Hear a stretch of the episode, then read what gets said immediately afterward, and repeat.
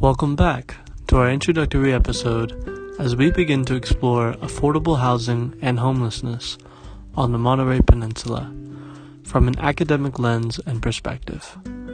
My name is Angelo Gonzalez, and you're listening to MIIS Radio Podcast. Dr. Avineri is professor at California State University, Monterey Bay and Middlebury Institute of International Studies here in Monterey. Dr. Avineri has a passion for building community partnerships through critical service learning and storytelling. She is also an applied linguist and linguistic anthropologist who has taught courses on homelessness and hunger. She was a pleasure to talk to and listen to while she gave us her perspective. Please enjoy. Welcome back to uh, MIIS Radio Podcast. I'm your host, Angelo Gonzalez, uh, sitting here with Netta Avineri. That's how you pronounce it, yes? Mm-hmm. Yes. uh, Miss Avineri is an associate professor at uh, MIIS here and also teaches at CSUMB. She is very well accomplished and she has worked within the community doing partnerships through critical service learning and has developed narratives uh, between the academic and the public environment and um, great to have you uh, with us. So, um, first off, uh, how's your day going? Pretty good. Yeah, it's a nice way to start the day. it's beautiful outside, and it's nice to talk with you. excellent, excellent. So, um, just a little bit, uh, what can you tell us about a day in the life of a professor, mm-hmm. and what brought you to the subject matter in which you are teaching and researching today? Yeah. Yeah, so I would say um, my day is pretty dynamic. It's it's a nice mixture of uh, teaching and doing some writing or research and then having meetings about collaborations with people here at MIIS or at CSU Monterey Bay um, or at other institutions, um, and then a lot of emails usually, um, and engaging with students and faculty and staff. So it's usually pretty pretty engaging my day to day. And in terms of this, the subject matter that I focus on now, uh, my background is in linguistic anthropology and applied linguistics and uh, through over the course of the past let's say six to seven years i've been collaborating with a lot of um, colleagues who focus on social justice issues and how language and intercultural matters kind of connect with those. So um, i've been trying really hard to figure out how to uh, do my academic work but make sure that it's relevant to broader communities. So um, pretty much everything i do at this point has something to do with community engagement in some form. So. Very cool all right. So, in your own words, mm-hmm. um, what is homelessness, and also from how the academic community would define uh, the parameters and the framework mm-hmm. of the mm-hmm. definitions uh, that you've come across? What constitutes homelessness? Yeah, so I would say um, the first thing is that generally we talk about people experiencing homelessness as opposed to um, calling somebody like a homeless person. Um, so that's a first step is that um, even if somebody has been experiencing homelessness for many, many years, it's not seen as something that defines them as a human being or as the only you know defining factor in terms of how we see them.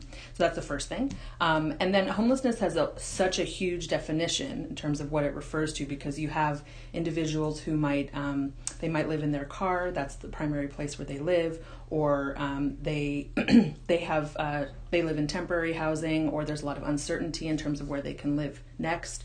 Um, so it's generally seen as not having a permanent place to live um, or one that over which you have a lot of control um, so if we think of it in this very broad way, then it incorporates, um, you know, children, adults, veterans, you know, all kinds of different groups of people um, that are experiencing kind of the state of homelessness, as opposed to um, seeing them as as only a homeless person. Yeah. Okay. Um, and just, I mean, touching on that, mm-hmm. I'd spoken to a colleague of mine um, that works like within the school district, mm-hmm. and she was describing a program where in which the frameworks of the definitions of homelessness mm-hmm. is often misunderstood, mm-hmm. right? And so uh, there's uh, students mm-hmm. attending uh, within the school district that are considered homeless, mm-hmm. and I'm scratching my head like, wait a minute, they're not. You know, you don't see uh, folks on the streets or you know students um, going to elementary school. So mm-hmm. uh, she was like, oh well they might not be living in sustainable, you know, housing Mhm. situation. They might be living with their aunt or their Mhm.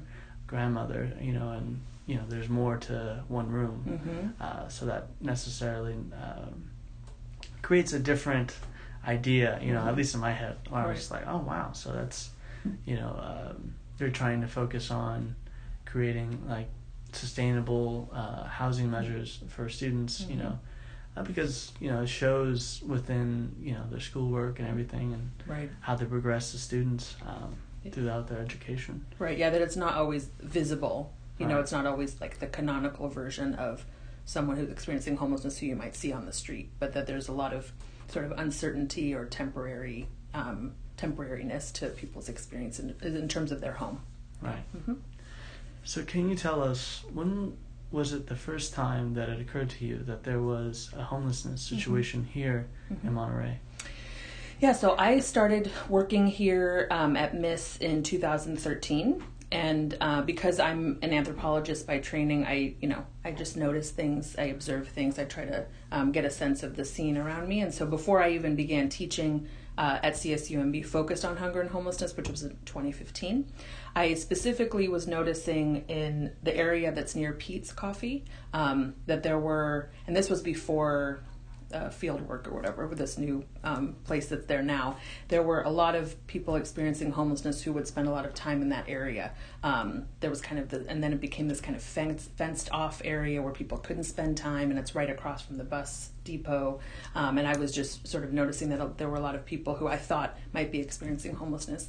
Um, and then I also noticed that there were some signs going up in that area saying, you know, don't don't give money to people experiencing homelessness, you know, kind of where the city, I believe, was um, kind of dictating how you should be responding to the homelessness um, issues. So I started just realizing, and then I saw some like meters that say, like, give money to a charity, you know, don't give them directly to the homeless person, you know. So I was just starting to notice not only the individuals themselves, but also some kind of public policies that were happening uh, or meant to be happening um, in those spaces. And so um, that, I think that was probably th- those set of things together were when I first realized it personally. Right, yeah. And you speak on the public policy measures in Mhm. place. I don't think I've ever seen that. I, I've lived Mm. in Texas and have been to big cities where there's homelessness community, Yeah. and uh, I had never seen you know like those meters that you're Mhm. talking about until Mhm. I moved here. So, Yeah. hmm uh, it's fairly different. It's a, a different environment in which um, I hadn't seen that policy approach in other any other area. Sure. Yeah. Um, so, do you feel, as a member of the academic community and community at large, hmm that uh, you could possibly exude influence or have exuded influence or impart any considerable action Mhm. towards creating uh, sustainable change within the community and with specific regards to homelessness? Sure. So, in general, the way that I approach my academic work is um, to build partnerships with individuals who are in the community and with community organizations. So, um, the ways that I have tried to help or um, you know serve serve larger communities. Um, I teach this course at CSU Monterey Bay. I've been teaching it for about three and a half years. Um, that's focused on hunger and homelessness. So it's a critical service learning course where we partner with about seven to eight community organizations, um, and it's about 30 undergraduate students who um, work with these organizations. Um, including like Safe Place, which works with um, youth experiencing homelessness. Um, we work with the Neighborhood Services Center in Salinas. We work with the Chinatown Learning Center in Dorothy's Place in um, in Salinas in Chinatown. So various different organizations that we partner with.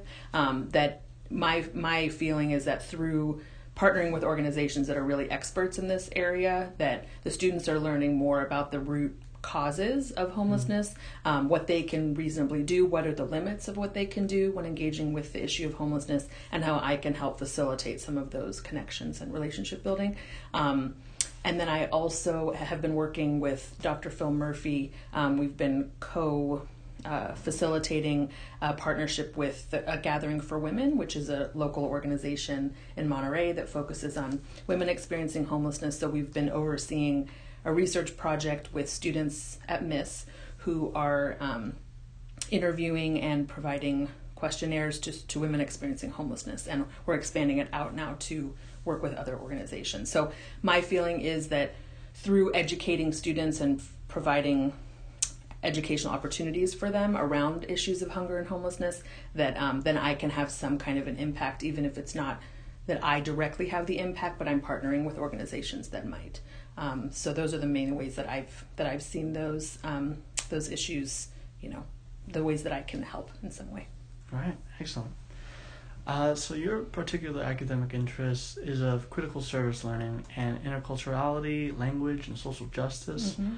Uh, what kind of connection specifically do you see with this field as it pertains uh, the partnerships you were talking mm-hmm. about? Um, uh, I, I, know I looked into your background. I discovered uh, engaging the other mm-hmm. in expanded communities of practice, and how that is like a direct crossroads between the academic world mm-hmm. and the public world. Yeah. And the interactions between that. Mm-hmm. Uh, could you speak on that? Sure. Bit?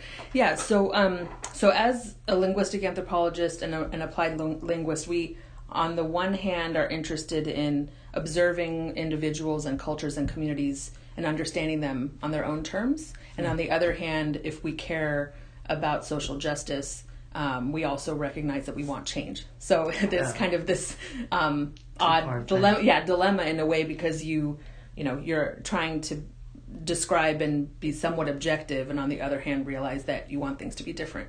So, so that's like something you want the conclusion, but you gotta. It's a process. yeah, you gotta move there. So, um, so I try with the different research that I do and the courses that I teach and the research projects that I engage in um, to try to have students and myself kind of get into those ethical dilemmas you know? So if you see something that you don't like do you say something? Or do you just observe for a period of time before you try to enact change? Mm-hmm. um, and so part of that is engage what i called in that particular piece engaging the other by thinking about what are the kind of intercultural dispositions what's kind of discourse or language do i need to be using in order to engage communities in a way that's respectful of their perspective, but also perhaps helping them and you shift the ways that you see things. Mm-hmm. Um, so, uh, for example, I teach a course here at MIIS um, that's a service learning course, but it's specifically like training future service learning practitioners in the mm. methodology of service learning. So we will, um, the students will actually engage in service themselves with various different organizations, but also be reflective about how fraught and complex some of those relationships might be. And that's kind of the critical service learning piece of it. It's not simply going out into communities and assuming that because you're there, you're helping, right? right. Yeah. um, but thinking about, um, how you know your own identities, your positionality, uh, the people that you're engaging with, how do they view you? You know, so mm-hmm. thinking really deeply about how to engage ethically, um, as opposed to simply feeling like, well, I want to be there and I want to help, so that must be a good thing. Um, right. So yeah, so in all these different kind of seemingly perhaps disparate areas around critical service learning and interculturality and language and social justice, at the core of it is um, thinking about how do we ethically engage communities and build um, sustainable partnerships over time, and what's the language and intercultural components of doing that effectively. Yeah, I mean, you, you speak on uh, the theory end of it, but mm-hmm. like the difficulties I, I would imagine is yeah. like the practice and the actionable, uh, you know, just moment to moment uh, between yourself and the community. Exactly. Um, what kind of difficulties uh, could you tell us mm-hmm. and, and, barriers mm-hmm. have you come across uh, with working with folks and how best do you uh, engage those difficulties sure yeah i mean i think for one example um, something that i have thought about and tried to talk about with my students is um, i think at first some people may feel that um, home, you know people experiencing homelessness for example um, that all of them want to get out of their of homelessness, right? That that's maybe an assumption that many of us have. That wouldn't you want to live in a home where you you're safe, et cetera, et cetera. Um, but that when you actually speak with individuals who are experiencing homelessness, some of them feel a real sense of community, you know, among you know, with people who are also experiencing homelessness, um, and that uh, you know it's on the one hand you think well i want to be there for them and if they need something from me i want to do you know i want to help them get out of homelessness but for some of them it's not necessarily that they're that they chose to become homeless, but they're choosing to continue being homelessness homeless in some sense because they want to, um, you know, stay in the communities that they're in. So that kind of disconnect in some ways between like the assumptions that I might hold before I engage with a community, what I recognize and discover when I actually talk with people, and then what do I do about that? You know, um, it it involves a lot of really critical and deep reflection about where did those assumptions come from, why didn't I wait to talk with somebody? What would it be like if somebody made all kinds of assumptions about me and then wasn't willing to change how they thought about me? So I I tried to constantly be thinking about those issues and then foster that awareness in my students if when possible. So that's just one one example. Um, but I mean, in my service learning course that I teach here at MIIS, we talk a lot about um, some of these dilemmas or difficulties or challenges that I've encountered you know, where I thought a partnership was going to go pretty well, and then it's not really going very well, and I try to engage in some kind of communication, and it doesn't always work well. Um, so realizing like what are the course corrections that you need to take, um, even if you have the best of intentions. You know, what are how do you kind of manage those as they're happening, um, so that you can be reflective but also respectful of um, of other people's you know perspectives. Mm. And you, you speak on the the informal network that mm-hmm. you come across with yeah. folks that um, I I went on a hike this past mm-hmm. summer, for instance, and it was it was just me alone.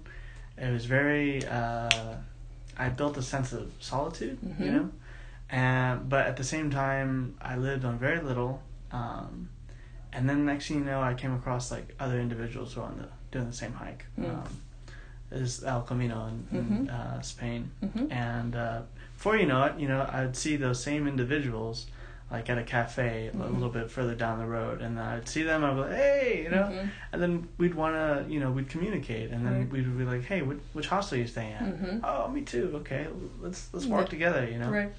And so, in, in, a weird way, I built this informal network mm-hmm. in such a short period of time.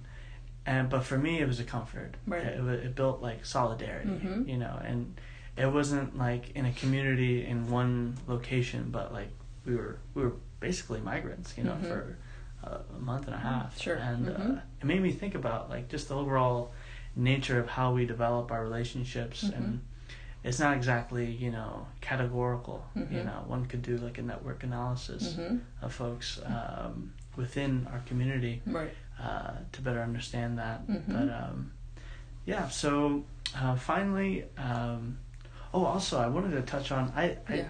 I brought this up yesterday. I was mm-hmm. at a Cafe Lumiere mm-hmm. and I mm-hmm. ran into a gentleman who runs a nonprofit. His name's Brian. I don't know. Mm-hmm. You know who I'm talking yes, about? Yes, I do. so he had mentioned to me um, this guy named Lloyd Pendleton. I don't know if that rings a bell. The name does sound familiar. Um, so Lloyd was a gentleman who led a program to end homelessness in Utah, mm-hmm. and it had made national headlines in 2015. Mm-hmm. Um, and he announced that this housing initiative had reduced homelessness by 91% mm-hmm. in a mm-hmm. 10 year span. Mm-hmm. Um, uh, furthermore, on that, uh, stay tuned, folks, uh, because that to me, I, I had never heard of this guy until mm-hmm. now. Yeah. And so it, it brings up uh, valid uh, arguments to how do you feel as far as like bringing outsiders mm-hmm. uh, who might have you know an expert opinion mm-hmm. on working out uh, solutions mm-hmm. to homelessness in our community? Sure. I mean, I I think I try to balance, or I I'm, i respect those who try to balance um, a really deep understanding of local context right. and also um, a deep understanding of principles that guide you know a particular issue. So how to balance kind of the local and the best practices in a way. Yeah. um, so you know for me and in terms of my approach to doing research and other projects um, i love working with people from all over who may not know the particulars of a given context to just get a sense of what a, what are the various approaches or perspectives. Um, but balancing that with a really deep understanding of um, what are the particular issues that people in Monterey are, fa- are facing, for example. So, um, you know, California in general, in terms of the lack of affordable housing, um, you know, for various reasons, since it's such a nice place to live, um, that it's hard for a lot of people to find affordable housing.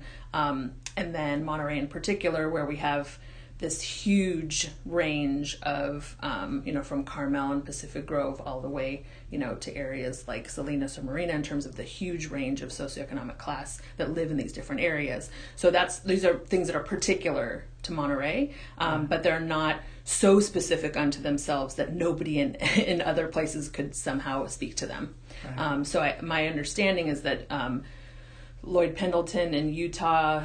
Uh, I think the idea was that they were, um, you know, giving housing to those experiencing homelessness as a way to then help them address other kinds of issues like, um, you know, addiction or mental health issues or other things. So the idea was, you know, seems ba- so basic on the one hand, which is give people housing, right? Yeah, um, but right. right. and then the other things, you know, they can have get the support that they need. Um, but on the other hand, getting people uh, mobilized around an idea like that and the funding, etc., can be really difficult. So, to answer your question, I'm always very open to outside perspectives, but balancing that with um, really understanding in depth the particulars of a given context.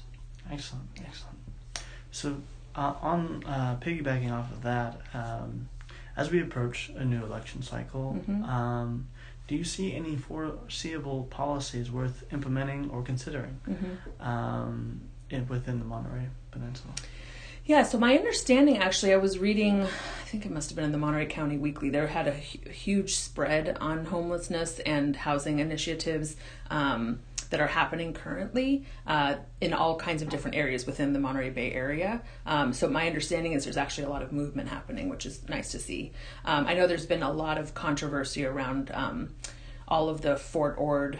Uh, territory and whether that can be used for affordable housing and for whom and things like that. My understanding is parts of it are used actually for veteran veterans who are experiencing homelessness, but um, but I feel like you know the move to providing affordable housing in general you know obviously i'm on board with all of that in terms of what's happening currently.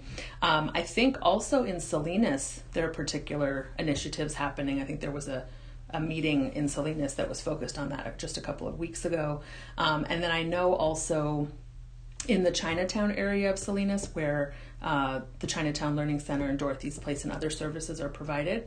Um, they are actually in the midst of um, building an affordable housing complex right across the street from where a lot of the individuals live on the street. Um, so there's actually a lot of really great work I think being done already. Um, so it wouldn't even be something I would think of, but um, but I obviously support all of those. Um, but one thing in particular um, that I've heard about uh, and I've talked with some of the people who've been involved with it, um, are these safe parking programs. So there's been a little bit of movement on them, but not as much as I think there could be, which is those individuals who are living in their cars primarily, that they don't necessarily have pl- places to park overnight um, where they can feel safe, and especially women. Um, so thinking about uh, you know, partnering with churches or other organizations to expand that program because right now it's very, very tiny. Um, so recognizing, like we talked about at the very beginning, expanding the definition of what counts as homelessness mm-hmm. um, to really consider, you know, how people are making sense of their lives and what they have money for and what they don't, um, and then making sure that individuals who are um, especially vulnerable um, have places where they can comfortably sleep and feel safe at night. Um, so I think the safe parking program is one example of that. Um, but anything that would be partnering with organizations to help youth or other individuals who are vulnerable or um, especially marginalized within that community, I think would be um, policies that would be that I would be behind. Excellent. Well, you've been a wealth of knowledge, and I really appreciate you sure. uh, being on this podcast. And you're always welcome. So thank you. Thank you so much. Yeah. And thank you for listening. And stay tuned as we continue our uh, podcast series, Affordable Housing and Homelessness. Thank you again. Thank you again, Professor Avineri, for your informative words on finding the balance between working and serving in the public and academic environments. I really enjoyed the notion of bringing outside perspective to help solve the issue of homelessness while also maintaining an in depth understanding of how we can, as an academic community, approach homelessness with critical knowledge of our local areas by simply reaching out and authentically connecting with those around us via service. In closing, I appreciated the specificity of Dr. Avineri's expertise on the subject matter as we look to expand the definitions of homelessness to include vulnerable individuals and find ways to help youth, women, and others who are marginalized in our community by partnering with local organizations like United Way and Dorothy's Place and engaging with the homeless always with love, kindness, and fierce compassion. Please do like and follow our page on Facebook by typing in MIIS Radio. You can also find us on Spotify, Stitcher, and Anchor.fm apps, respectively. I look forward to the future contributions on this podcast and allowing for more intellectually stimulating conversation and sustainable change both here in our home and wherever there's a necessity to help those around you.